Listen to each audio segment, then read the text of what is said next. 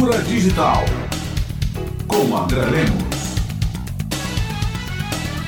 Olá, ouvintes. Escolas no Rio de Janeiro começaram a banir os telefones celulares das salas de aula e do próprio ambiente escolar, a não ser, óbvio, que seja utilizado como ferramenta pedagógica. Vários países têm adotado essa medida. Por outro lado, plataformas e a inteligência artificial passam também por processos de regulação ao redor do mundo, e uma primeira lei sobre a IA deve ser colocada em discussão no Brasil nos próximos meses. Isso parece reflexo da pregnância desses dispositivos e sistemas digitais na nossa vida. Eu vou comentar os problemas dos celulares na educação e o uso desequilibrado das redes sociais a partir de dois eventos recentes. Bom, praticamente é impossível alguém não ter um celular hoje. É comum estarmos em um ambiente público e sermos obrigados a ouvir sons dos outros, sejam mensagens de voz particulares, sejam sons de música ou vídeos no YouTube ou TikTok. Parece que as pessoas ainda não descobriram os fones de ouvido.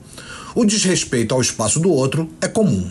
O celular é um dispositivo espetacular que nos permite fazer muitas coisas com praticidade, mas obviamente ele deve ser enquadrado, seja no espaço público, seja no ambiente escolar. Evitar o uso dessas telas a qualquer sinal de monotonia me parece ser algo salutar a cultivar. Eles podem ser usados para atividades pedagógicas, mas evitar que a todo momento a atenção seja dirigida para as telas, captando o usuário para as formas de monetização das plataformas, é algo importante. O banimento nas escolas me parece oportuno. O mesmo podemos dizer das redes sociais. Elas possibilitaram a liberação do polo de emissão controlado há séculos pelos meios de massa, onde quem falava eram os profissionais da informação. Hoje, todos podem expressar suas ideias, emitir informação para além do círculo de contato imediato e limitado espacialmente. Mas isso também traz problemas.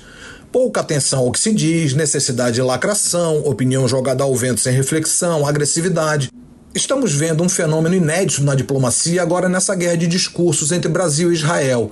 O ministro das Relações Exteriores de Israel usa o X Twitter para falar do presidente do Brasil, quebrando todos os protocolos e explicitando a dimensão violenta, pouco reflexiva e catártica das redes sociais. O ministro brasileiro responde no mesmo ambiente. No caso da diplomacia, isso é sério, pois ela seria o lugar do comedimento, da busca do diálogo, a fim de chegarmos a consensos mínimos para evitar uma escalada da tensão entre os países. O celular preenche com facilidade o tédio e o ócio criativo da existência. As redes sociais deram vozes a todos. Pedro Cardoso chama essas redes de redes antissociais.